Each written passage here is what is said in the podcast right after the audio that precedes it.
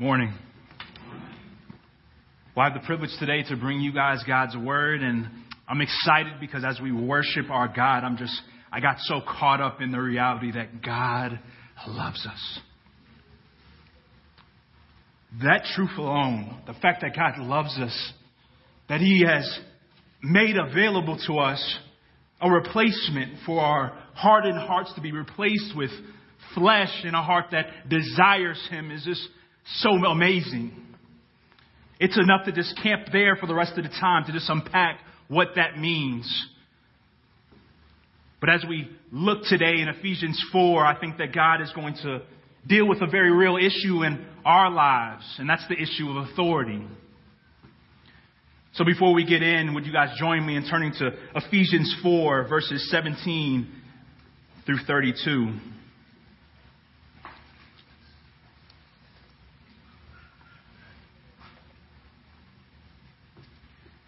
It reads, So I tell you this and insist on it in the Lord, that you must no longer live as the Gentiles do in the fertility of their thinking. They are darkened in their understanding and separated from the life of God because of the ignorance that is in them due to the hardening of their hearts. Having lost all sensitivity, they have given themselves over to sensuality so as to indulge in every kind of impurity, and they are full of greed. That, however, is not the way you learned when you heard about Christ and were taught in him in accordance with the truth that is in Jesus. You were taught with regard to your former way of life to put off the old self, which is being corrupted in its deceitful desires, to be made new in the attitude of your minds, and to put on the new self created to be like God in true righteousness and holiness. Therefore, each of you must put falsehood and speak truthfully. Uh, those, um, I'm sorry. Therefore, each of you must put away all falsehood and speak truthfully to your neighbor, for we are all members of one body. In your anger, do not sin. Do not let the sun go down while you are still angry, and do not give the devil a foothold. Anyone who has been stealing must steal no longer, but must work, doing something useful with their own hands, that they may have something to share with those in need. Do not let any unwholesome talk come out of your mouths, but only that which is helpful for building others up according to their needs, that it may benefit those who listen. And do not grieve the Holy Spirit of God, with whom you were sealed for the day of redemption. Get rid of all bitterness, rage, and anger, brawling and slander, along with every form of malice.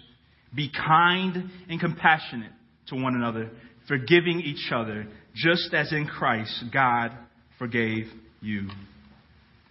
Would you join me in prayer?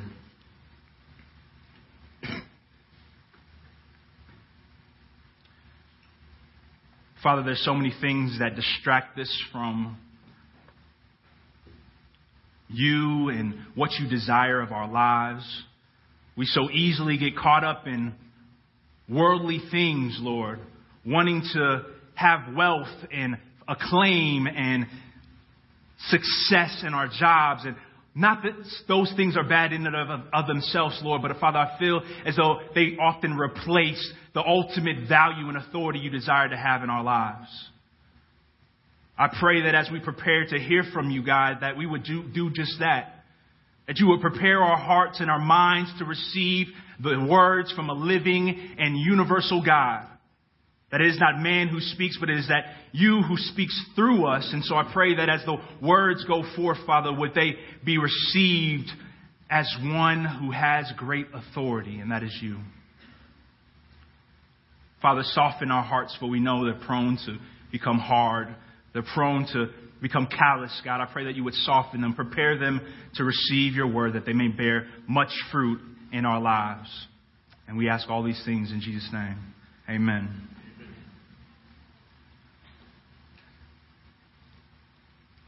I'm excited about this text today. I mentioned that before. I'm excited because the issue of authority is something that we all can relate to if we're honest, we all, to some degree or another, have a problem when it comes to authority.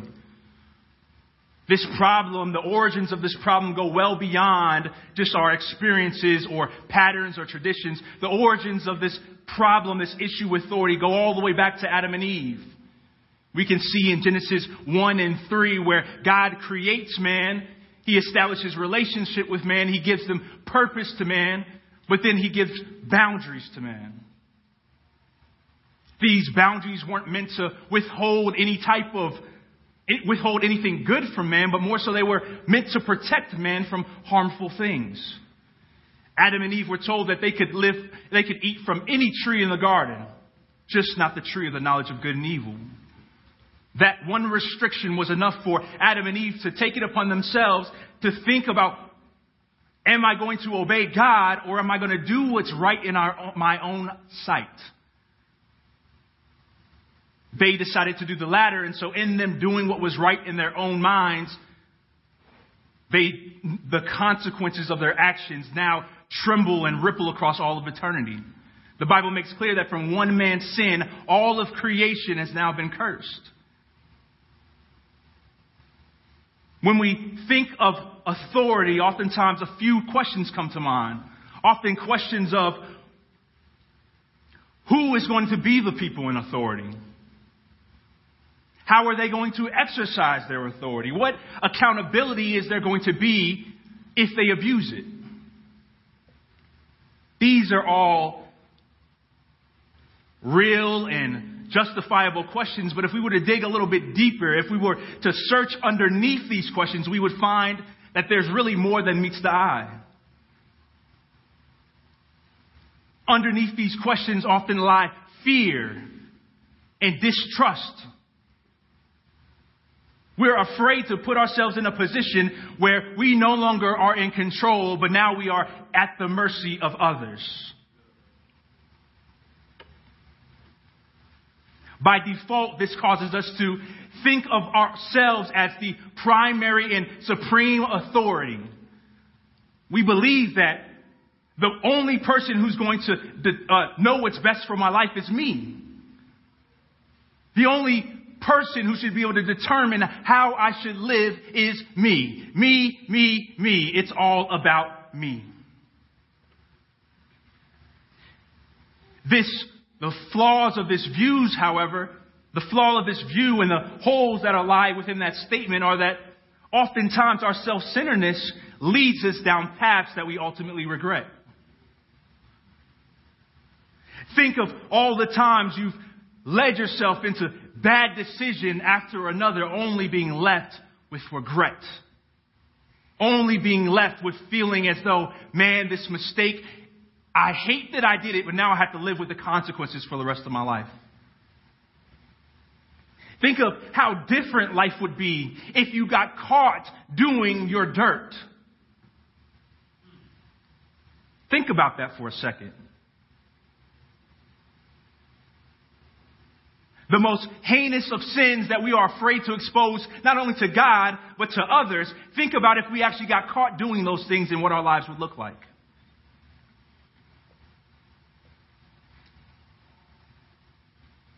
Over and over again throughout God's Word, we see human beings, we see people like you and I thinking that we know what's better, we know what's best for our life, and we totally negate God's authority and God's rule. The one thing is clear is that when man decides to do what's right in their own minds, it always leads to destruction. All the time. It never works out how you thought it was going to work out.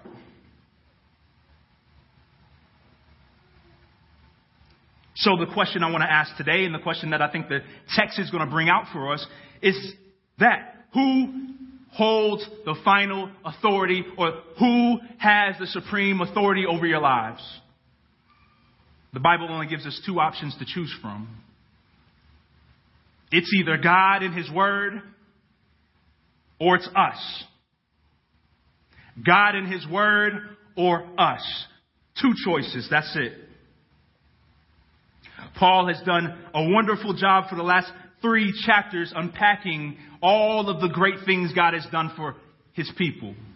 He unpacks what it means to be a part of the family of God Paul has instructed us in the doctrines of God. He's even prayed that we be enlightened in our understanding of grasping in greater depths the truths of God. But now he's going to exhort us. Now Paul is, his aim is to nudge us in a direction that leads us into greater intimacy with God and with one another. He's going to call us to something. He's going to require obedience. He's going to require action. But before he can do that, Paul's going to start off by saying, I need you to understand who I'm coming on behalf of, who I'm speaking on behalf of. And that takes us to verse 17. Let's read that. Paul starts and he says, So I tell you this and insist on it in the Lord that you must no longer live as Gentiles live. Paul begins this chapter and even this section in a completely different tone than he has in previous chapters. Paul, Paul's tone has a little bit more bass in his voice. He's a little bit more aggressive. He wants them to understand, look, I need you to pay attention, y'all. What I'm about to say is going to have lasting impact if you don't get this. He urges them. He insists, come close, come close. I need you to, I need you to get this, y'all. School is about to be in session. The time of understanding is now. And he says, and then he reminds them by saying, and I want you to know that this is coming in the name of the Lord. Paul had no intention for them to confuse his ambitions as one that was promoting himself. Paul wanted them to fully understand that I'm, I'm coming as a messenger. I'm speaking on behalf of God. Therefore, what I have to say, you can assume is co-signed by the Creator. It's co-signed by this, this, this man Jesus you say that you put your trust in. This man Jesus who you say has the ultimate authority in your life. This is who I'm speaking to you on behalf of. Think of it in terms of if you went to your mailbox and you opened the mailbox up and you pull out a letter and you know, flipping through Bill, Bill, Bill. Oh, letter from the White House. As you peel back the layers of the letter and the envelope, you see the seal, the White House stamp. That immediately causes you to poke your ears up. It changes your posture. It's been val- its authenticity has been validated because you know it's being, it's coming from a place of power.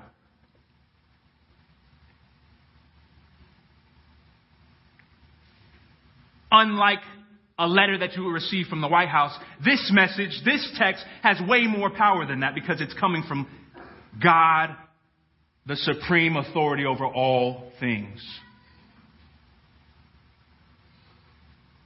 I pray that when we open God's Word as a church, that when we stand here Sunday after Sunday, when we're out in our homes, when we're on the street, wherever it may be, when God's Word is opened up, I pray that we would come before it with that same type of reverence.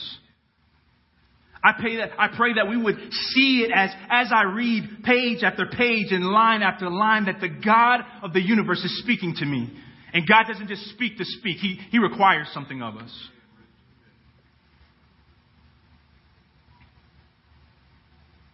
Pastor John alluded to it earlier that when you read your Bibles, don't feel the pressure to rush.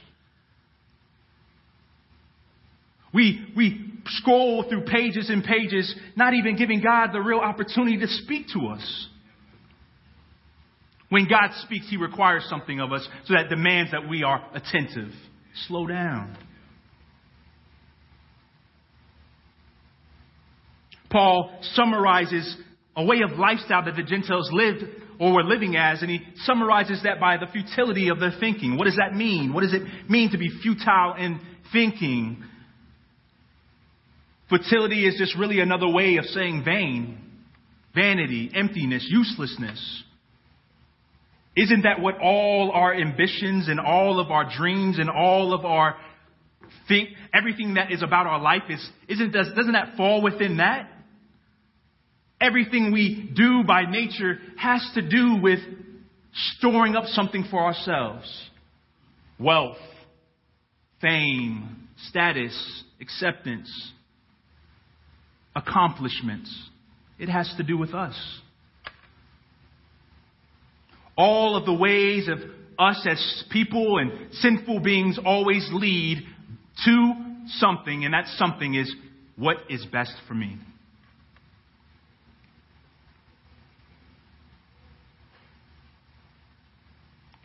Being in the South, I think it's important to know that probably many of us in this room grew up in church.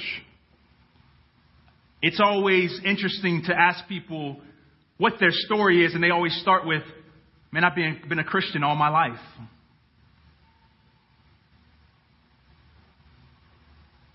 I've grown up in church since birth. Well, the latter of that may be true. You may have been in church from birth on to now, but you definitely have not been a Christian all your life. There's no category for that in the Bible. Ephesians 2 makes it clear that we all are dead in our trespasses and sins. Paul goes so far in Psalm 51:5 to say, Surely I was sinful at birth. I was sinful from the time my mother conceived me. Do we grasp the magnitude of how sinful we are? That there is no, everyone starts at square one. Sinful, separated from God, under His wrath.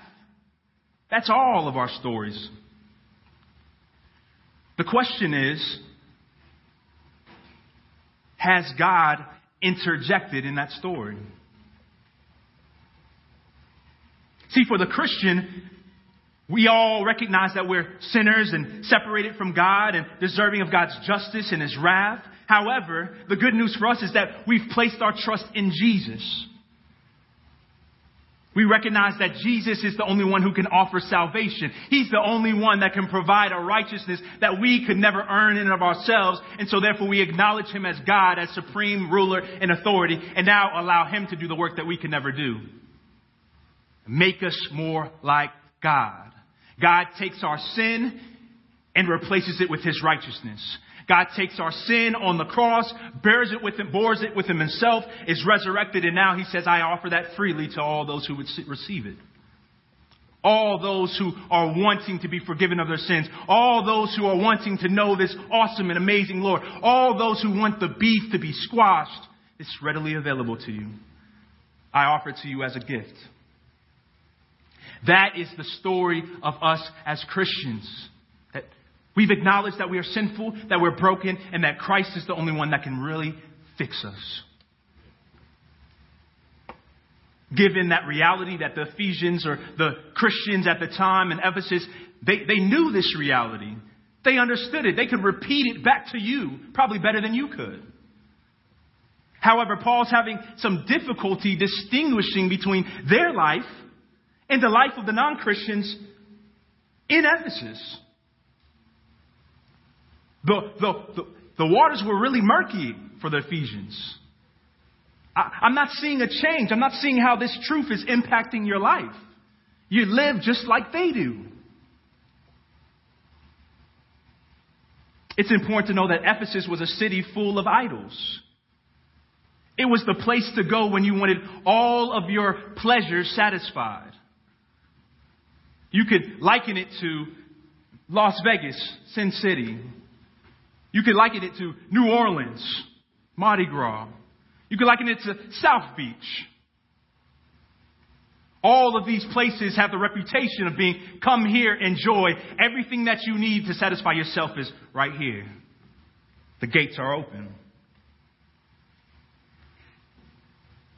As Paul and other missionaries and Christians went to the city and shared this good news, and as people became saved, they weren't removed from their context. They didn't go and huddle up together and be totally removed from the world. No, they were, they remained there. They were in their context. They saw the same friends that they used to party and club and indulge in pleasures with. They saw those guys every day. They saw family members who worshiped different gods and different and stored up different idols for themselves. They saw those people. They had dinner with those people. They remained in the context, though they were saved from out of it. Paul's declaring here, he's declaring to the, the, the, Christians of that day, he says, Look, you no longer can live like that. I'm not suggesting this to you, I'm telling you, you no longer can live like that.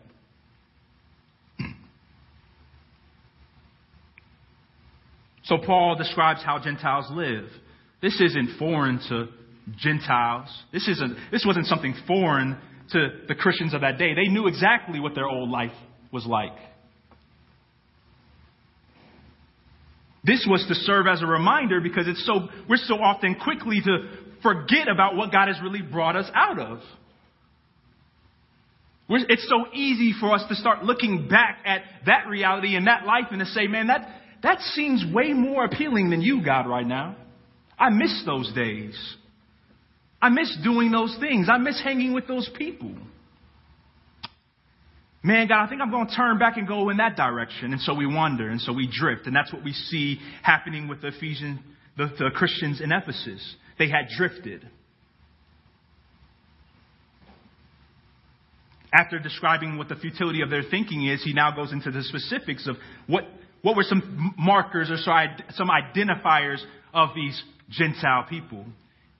If we read starting in verse 20, oh, I'm sorry, starting in verse 18, he says, They're darkened in their understanding and separated from the life of God because of the ignorance that is in them due to the hardening of their hearts. He starts by saying, They're darkened in their understandings. They're unable to understand the things of God. Not only that, as he goes down, he says they're separated from the life of God. They have no stake or no stock in God's family. They may claim to, but they have no stake in that. They're not a part of that. They're separated from God. He describes the state of their heart by saying they're hardened and that their hardness keeps them ignorant of the things of God, keeps them ignorant of who God really is. If we want to know what that looks like, think of every single faith and religion outside of Christianity. They'll recognize a God. They'll acknowledge a God. However, they don't recognize Jesus. And Jesus in Christianity is saying all of those other gods are fake. The one true and living God exists. And He is, He sent His Son Jesus Christ on your behalf. He says that their hearts were callous and they were ignorant of who God really is. He goes into how they're callous and they indulge in the pleasures of the flesh. What are the pleasures of the flesh, though? Galatians 5:19. You don't have to turn there. I'll read it for you. Galatians 5:19 simply says that the acts of the flesh are obvious: sexual immorality, impurity and debauchery, idolatry and witchcraft, hatred, discord, jealousy, fits of rage, selfish ambition, dissensions, factions, and envy, drunkenness, orgies, and the like. This isn't an exhaustive list, y'all. So if you sit there and you hear something and you don't hear something on the list, include that as well because he says, and the like. Paul just wants to remind us that these are the things that are contrary to, to God. These are the things that are natural to you. You don't have to work at these things, they just come natural. By nature, we do these things. This is how Gentiles live. And lastly, he says that they're full of greed. They just can't get enough of it. They, they've got to have more and more and more. Nothing satisfies the thirst. This is how you once walked, he says. This is how you once lived, he says. And this is what surrounds you even now. Those same people that you used to be, they're right next door. They're not going anywhere.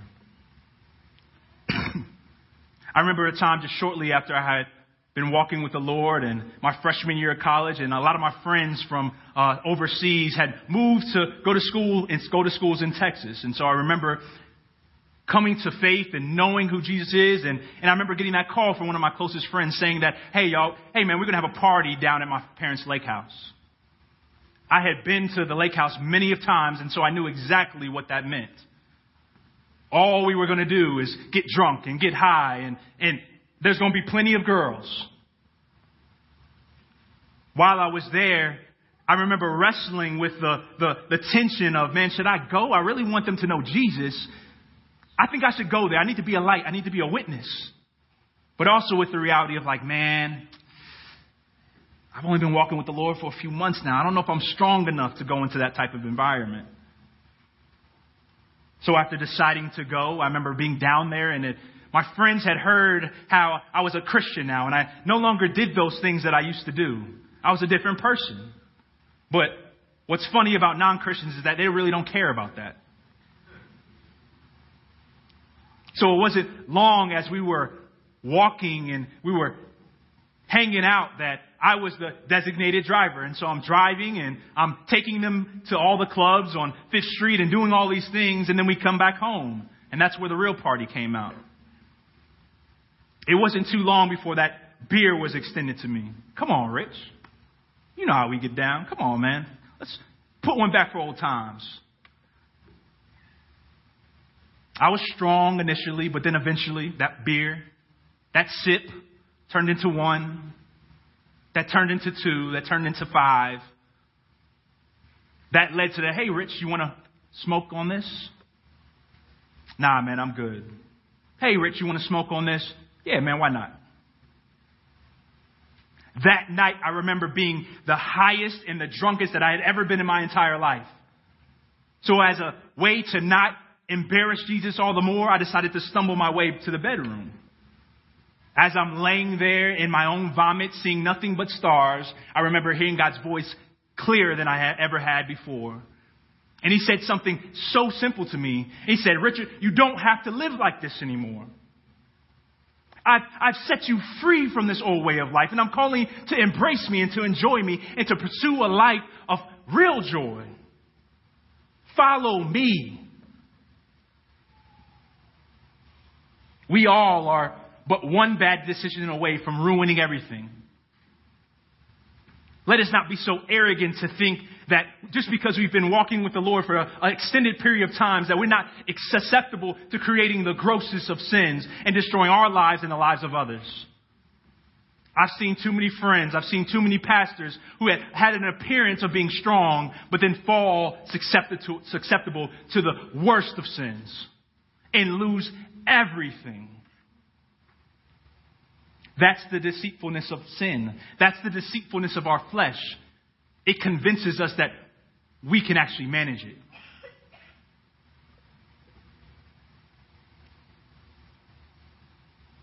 Paul has to remind them that the way that they once lived and are even still living doesn't point people to the life that God had now offered them.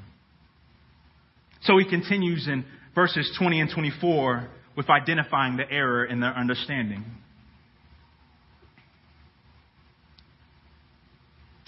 Verse 20 That, however, is not the way of life you learned when you heard about Christ and were taught in him in accordance with the truth that is in Jesus. Somewhere down the line, as many of us have either done or do currently, we started to believe that our old way of life was better than the life that God is offering us now. A shift of thinking had occurred because at no point had they been taught that this was acceptable. There was no room for excuse where they could say, I was ignorant of what God actually required of me. I was ignorant of what God had done for me, and therefore, in light of what He's done, I was ignorant of how I should live. Paul is saying, no, that's not the case here. In the same way you came to faith, you heard about what God required of you. In the same way as you walked along Christ, you were taught about how you should live, but now the onus is on you. You are the only one responsible for your decisions. Cultural Christianity compartmentalizes Jesus. It only requires you to attend a Sunday service or a weekly Bible study. It only requires you to acknowledge Jesus in a couple of areas, but that you have control of the rest of your life. Please hear me when I say this. That's not biblical Christianity. That's never been the teachings of Jesus.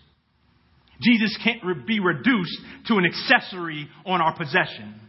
Jesus can't be reduced to just, Jesus, I'll take you out and put you up as I see fit.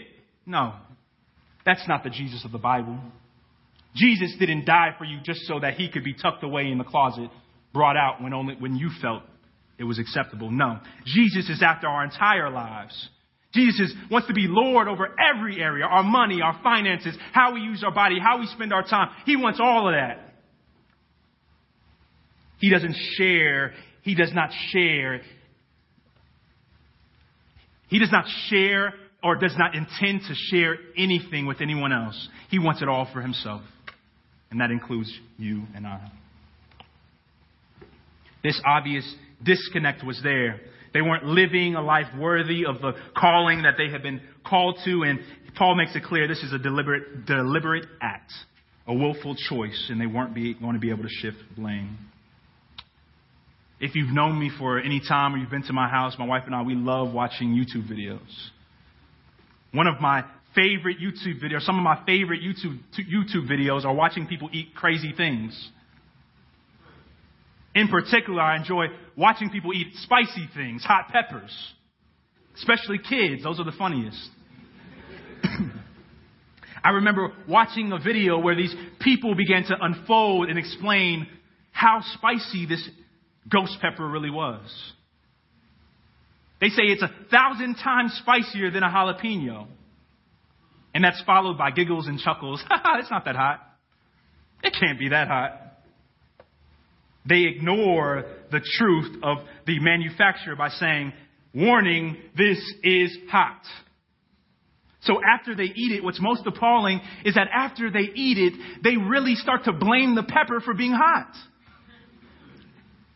They're crouched on the ground in agony and pain, and it's the pepper's fault. How is it the pepper's fault? That's absurd. But isn't this what we do with sin? We decide to sin and then we want to blame someone or something, or even blame God for putting us in that position. James makes it clear that that's not the case at all. That none of us can blame any sin that we do on God because God tempts no man with evil. Because he can't be tempted by evil.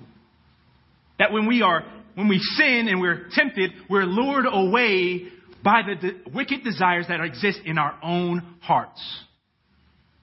The responsibility is on us.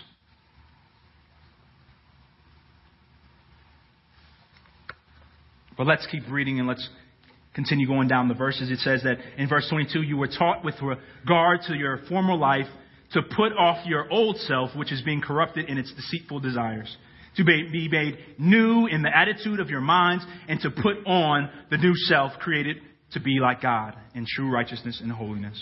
Two things he points out here. One, that we should put off something. Put off your old self. It's deceitful. It only is meant to corrupt you. Don't be deceived that your old way of living prospers you in any way. No, it corrupts you, it defiles you.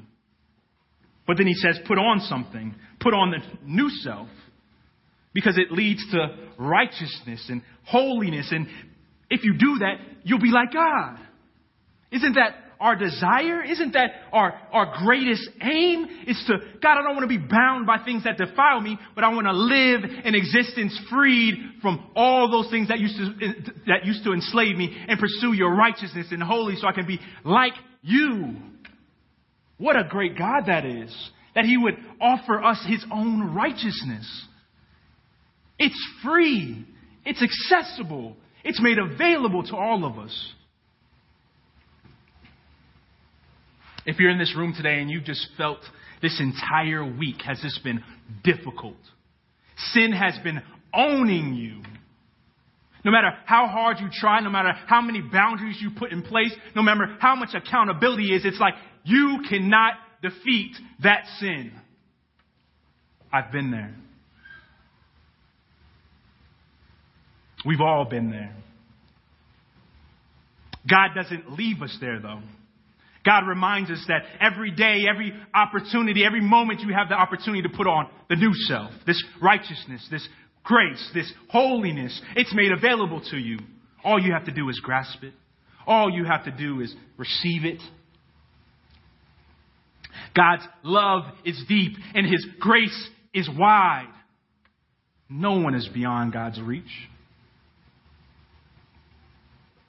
God wants nothing more for each and every one of us than for us to be holy, than for us to be righteous, for, us to be free of guilt and shame and condemnation. That's what God wants for us.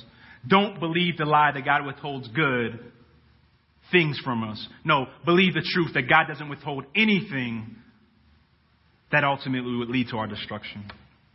God is good.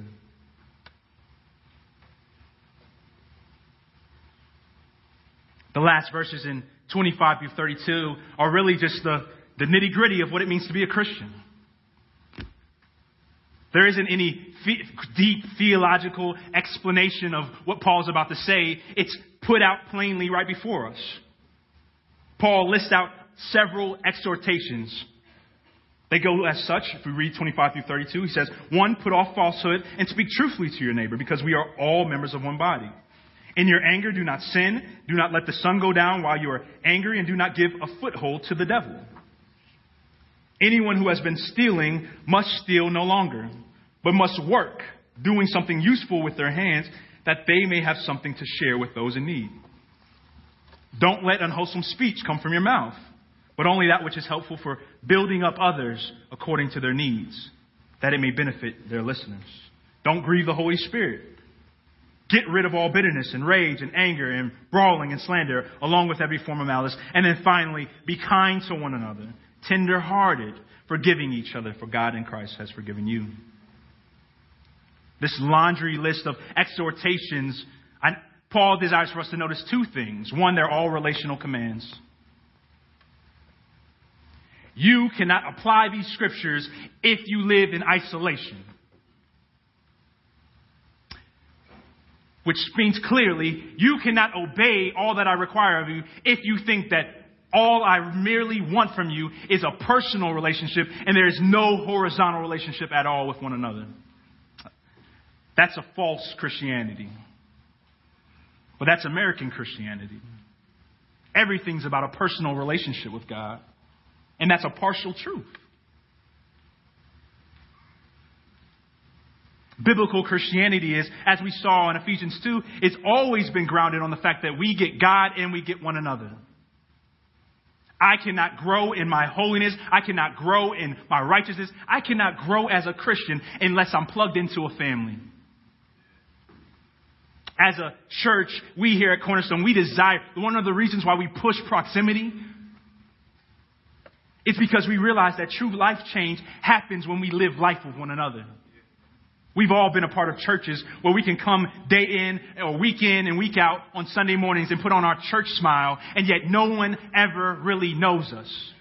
And then we go back home wrestling with the same sins and committing the same sins over and over again, and then we wonder why nothing is changing. God has given us His people. God has given us a local church where we can come and we can not only sit under the authority of pastors and elders and deacons, but now we can also be held accountable by one another. The whole goal of the family of God is so that we can peer into one another's lives, identify the sins, speak truthfully to one another, and then walk alongside one another as we pursue righteousness and holiness together. That is the church.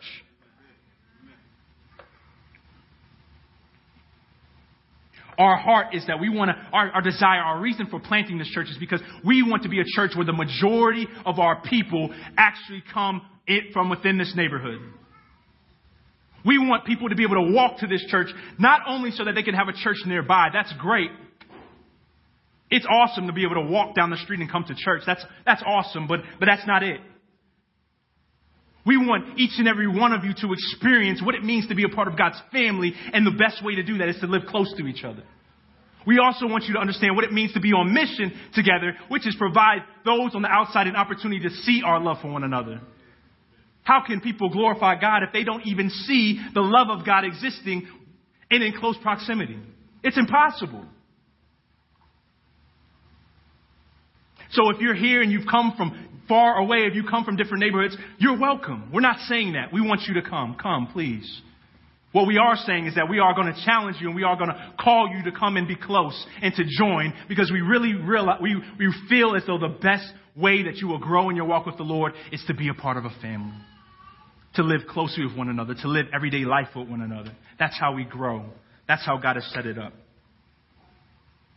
The second thing he wants us to take notice of is that God, God calls us from something, but he also calls us, calls us to something. God's not after our behavioral compliance. God's not after moral obedience. That in of itself. No, God's after pointing us to a greater hope and a greater future. He desires to deal with the cracks and the crevices in our lives in hopes that every area of our hearts, every area of our lives will be in submission to the Lordship of Jesus. What's best for us as His people is that we would love Him more. That's what's best for us. This is what Paul is saying that he needs us to take notice of. Going down the laundry list, the first thing he mentions is that we should put away falsehood and speak truthfully to your neighbor. Paul's calling us away from religious hypocrisy.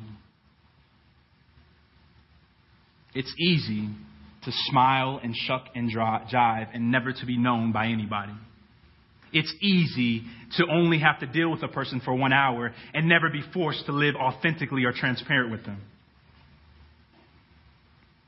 God's people should be known in their community as those who are honest, whose words can be taken seriously. We should be reliable. Oftentimes, our greatest enemies are the, the, are the ones that smile the biggest in our faces.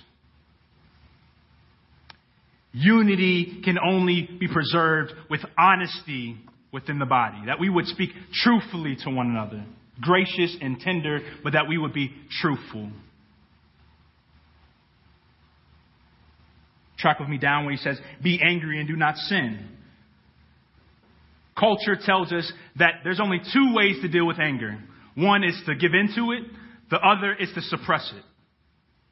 If you're anything like me, it's easy for me to bottle up my anger. It's easy for me to push it to the side and say, no, that's not really anger, and, and label it with a more acceptable sin. I'm just frustrated. I'm not angry. I'm just tired. Those are acceptable things for the Christian. But to be angry, nah, we don't want to be angry. God gives us a command, though. He says, be angry. Be a part of a church long enough and you're going to be angry. Believe me.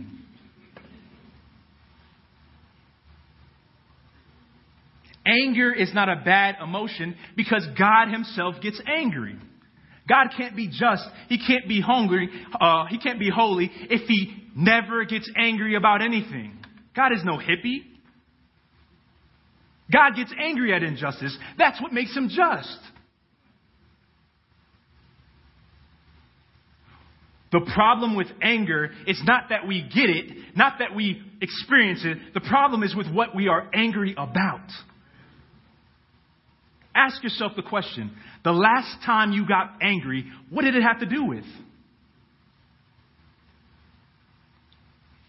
I can almost guarantee that it had something to do with something that bothered you, something that inconvenienced you, or something that you didn't get from somebody else. Our anger is always centered on ourselves. And God is saying, no, be angry. But the righteous anger is be angry about the things that God gets angry about. That's righteous anger. Be angry, he says. Just don't sin.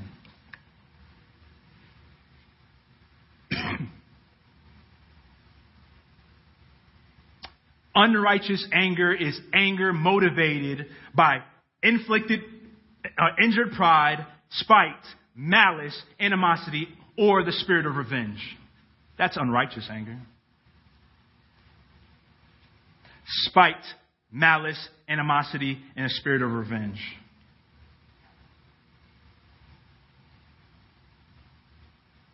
God is calling us to be righteous in our anger like He is. The second command with our anger is that He says, Do not let the sun go down on your anger. This isn't to be taken literal.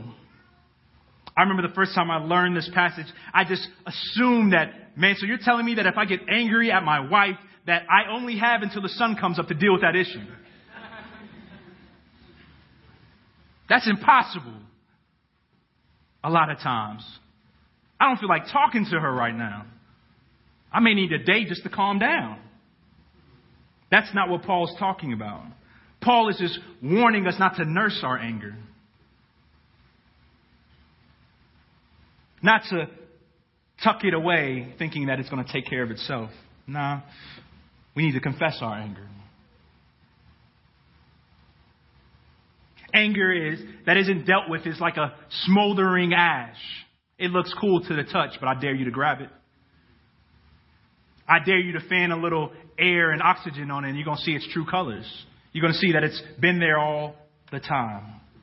It's been there this whole time. Paul says, don't let the sun go down on your anger. Pursue, pursue, eagerly go and deal with your anger. Don't tuck it away. In describing anger, though, now Paul brings in a third, a third, a third party. Excuse me. He says, give no opportunity to the devil. What does the devil have to do with this? What, is the, what does Satan have to do with my anger? Satan understands that there's a fine line between righteous anger and unrighteous anger. Satan loves to lurk around angry people because he knows that it's just a matter of time before he can exploit that entire situation and create havoc and devastation at a greater magnitude. Has, has someone offended you before? And instead of dealing with that anger and that offense and going to them, you kind of tucked it away? Not only did you tuck it away, but it seemed as though every time you saw them, you were interpreting their behaviors. If they looked at you, I can't believe they looked at me like that. If they raised their, eye, their arm up, oh, what you trying to fight now? Everything comes back to, man, I, I, am not really angry, but it seems as everything they, that everything they do bothers me. The next thing you know is that it only takes that one time for them to turn you on. And by turn you on, I mean simply to make you angry. And then the next thing you know, you're hurling insults. You're talking about their mama. You're calling them all types of names. Why is that the case? That anger has been suppressed. That anger has been tucked away, and now Satan's gotten involved.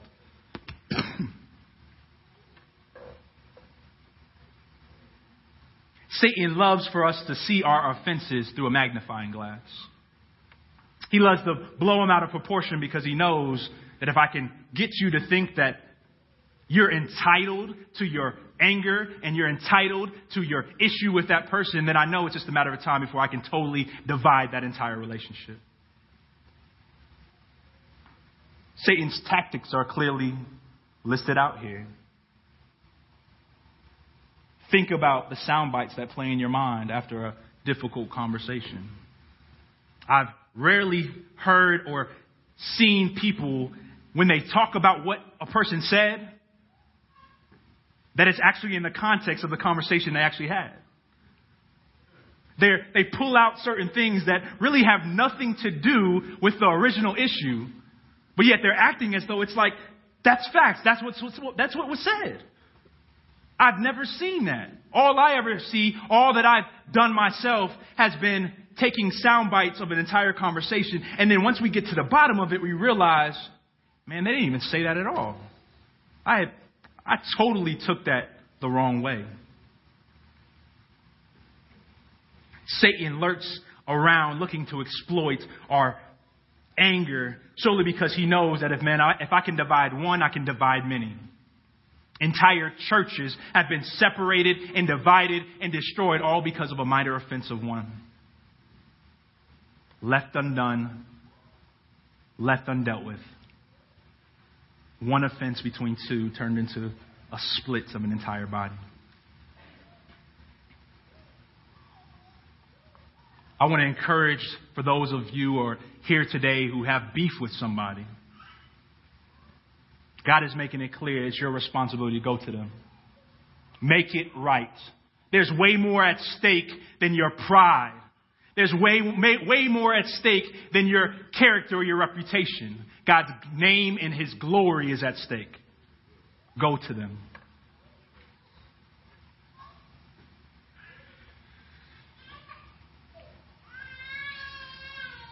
Paul goes into stealing this one caught me off guard because I wouldn't think of a church community as one that had thieves in it. I think sometimes, though, we have redefined what it means to steal. So, in an effort to make sure we're all on the same page, let me break down a simple definition. Stealing is when you take something that doesn't belong to you without the permission of someone else. That's what stealing is. The eighth commandment tells us we should not steal. Thou shalt not steal. As Paul talks about stealing, though, there's a progression here. He doesn't just call us away from not stealing, going from uh, stealing to not. He says, No, I want you to think differently about it. He lists off in order. He says, First, a person can steal in order to have. Isn't that the motivation of theft? I don't have something, so therefore I take it so that I can have it. But then he goes into, secondly, that you can work in order to have. The only difference between me and a thief is that I have the means to be able to, to go after the things that I lust or desire after. That's the only difference.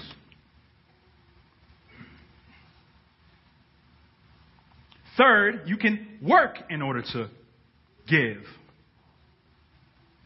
The first two ways describe both legal and illegal activity. You can steal to get something, you can work to get something. Both satisfy our greed and our covetousness. One is legal, one is illegal. However, both are sinful. That is why Paul doesn't stop there. He's saying, I need you to have a shift in your thinking. I need you to understand that I'm not just calling you to conform to a behavior, I'm calling to renew your minds and to think differently about how you live your life.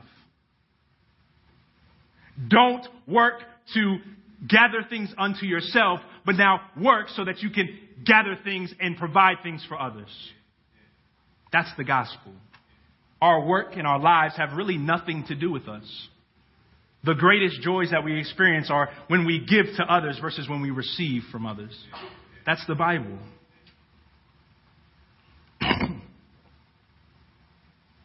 in this church, in churches alike, we're so consumeristic.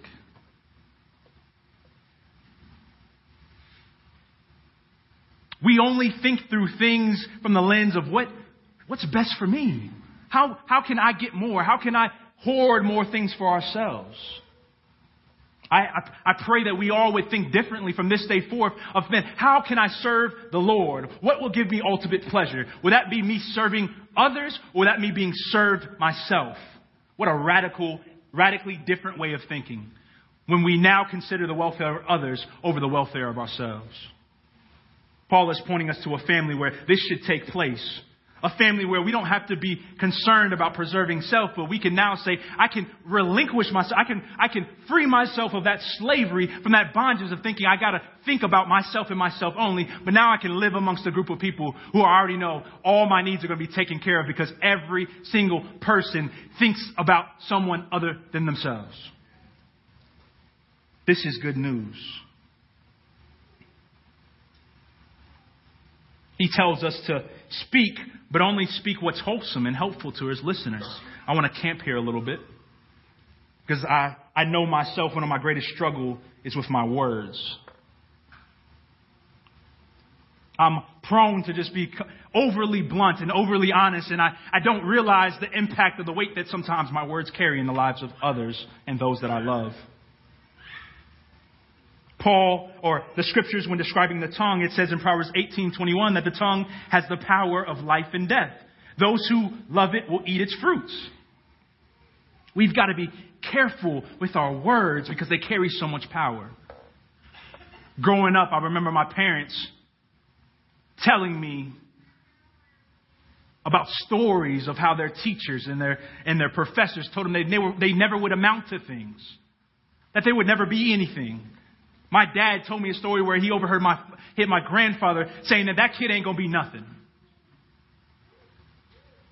Even in his 50s, even in his 60s, that, that, that, that thing, though he know his father loved him, that rung true in his life. The sting of that lasted for decades and even till this day.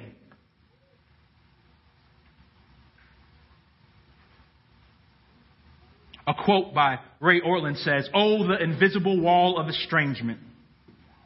so easy to erect, so hard to demolish, cruel words and deeds linger in the memory for decades, filtering down even to the next generation. Time erases nothing. Time erases nothing. Though time may not erase anything, the good news is that God redeems even our greatest hurts.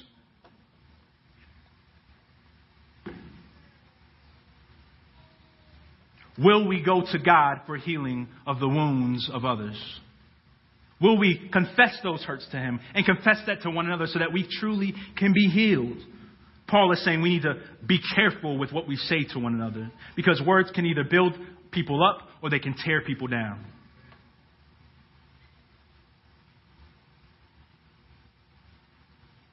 Paul sidetracks a little bit while going into another laundry list where he says, Get rid of all bitterness, rage, and anger, brawling, and every form of malice. When he says get rid of, he's suggesting something, y'all. We have to be aware of what's going on in our hearts, and we have to ask God to search us so that we can really know what's going on and diagnose the real issues. Our work, the things that God calls us to, can't be done in our own strength, but there does need to be work done. We depend on God to produce these things in our lives, but what goes hand to hand with that is that we would actually take steps out in faith and actually apply what it is God desires for us to do. Paul says you need to get rid of these things. We need to be proactive with them. But then, lastly, as he closes after telling us about all the things we should do or shouldn't do, he ends with this last exhortation. He says, Be kind and compassionate to one another, forgiving each other just as Christ, God, has forgiven you.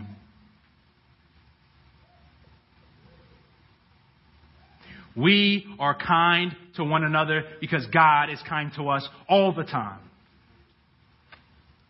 We can be compassionate on others because God is compassionate on us all the time. The sin of others shouldn't catch us off guard because we know we're guilty of those same sins. Compassion. Christians should be known as the most forgiving people of all creation because we've been forgiven the most. We know what it means to be forgiven. How dare we not extend forgiveness to those who have wronged us when every day Christ has provided endless supply of his forgiveness to us? Be kind. Be compassionate. Other versions say tender-hearted. And lastly, forgive each other, for God in Christ has forgiven us. For us, it's easy to yield to the authority of God because we know God is not like man in that he would abuse the authority that he has.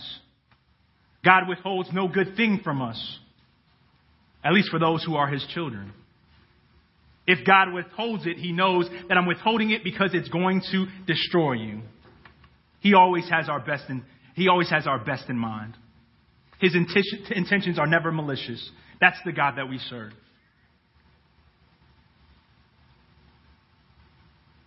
For those who aren't Christians here, you've heard about this Jesus and you've heard about what he's calling for his people, calling from his people, but you're not really sure what, how do I come to know this same God? So let me lay it out plainly for you. The God of the universe created all things. Not only has He created all things, but then He creates man and He establishes purpose. He gives them dignity. He gives them, He gives them, He provides for them in ways that they couldn't provide on their own. But He gives restriction. Those restrictions led Adam and Eve to believe that God didn't have what was really best for them. And so they took it upon themselves to disobey. They rebelled, and as a result, sin enters into the world. Because of that sin, all of us are born with it. We're born disconnected and separated from God, and therefore we are lost. There's nothing we can do. There's nothing we can say. Going to church, reading your Bible, trying not to curse, doing all those things will never make you right with God. Jesus, God says, I need to, I need to send somebody on your behalf. I need to, I need to have somebody live the perfect life that you could never live, and He does that with Jesus. Jesus comes into the world, lives amongst us, never sins, never commits any flaws, lives a perfect life, and then is crucified. He's killed. After being killed, he is he hangs, hangs on the cross, he's buried, and then three days later he raised from the dead, showing victory that and, and authenticity that he truly is God. He's not like us. And so what does that mean for you and I? That means that there's good news. Where the Bible says that the wages of our sins, the things that we've earned, lead only to death and hell. God says that you can have eternal life if you place my, your trust in my son Jesus. Romans 10 is clear that if we confess our sins and we believe in our heart that Jesus is God, that we can be saved. That's the good news. That's the only difference between a Christian and a non Christian. That we've recognized our desperate need for saving. And that salvation comes only in Jesus. We invite you, God invites you to come be a part of His family. There's only that one condition. Everything else, it's a gift. All you have to do is receive it. Don't leave here today thinking that you'll have tomorrow or the next day. Life is fragile. Feel free after church to come to myself or Pastor John if you just have more questions and you just want greater understanding. This is the place where you can come to hear about Jesus. This is the place where you can come to know this true and awesome God. We invite you this day. Let us pray.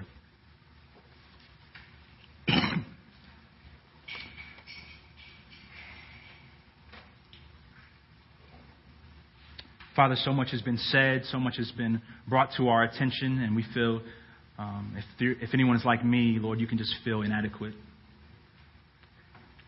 Father, you can just feel as though, man, I don't, I don't know if I can live in this way. I don't know if I can succeed. I don't know if I can be perfect in that.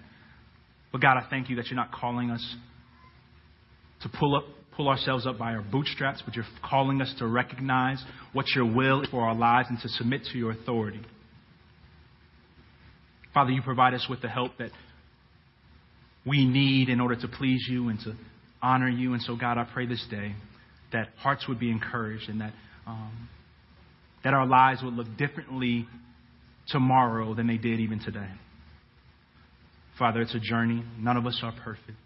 But Father, I pray that as a family, we all would commit to pursuing righteousness and holiness and that can only be done in relationship with one another. Be with us as we leave here, Father. Keep the things that we've heard and learned present on our minds. And I pray that we would bear much fruit in our lives. We ask it all in Jesus' name. Amen.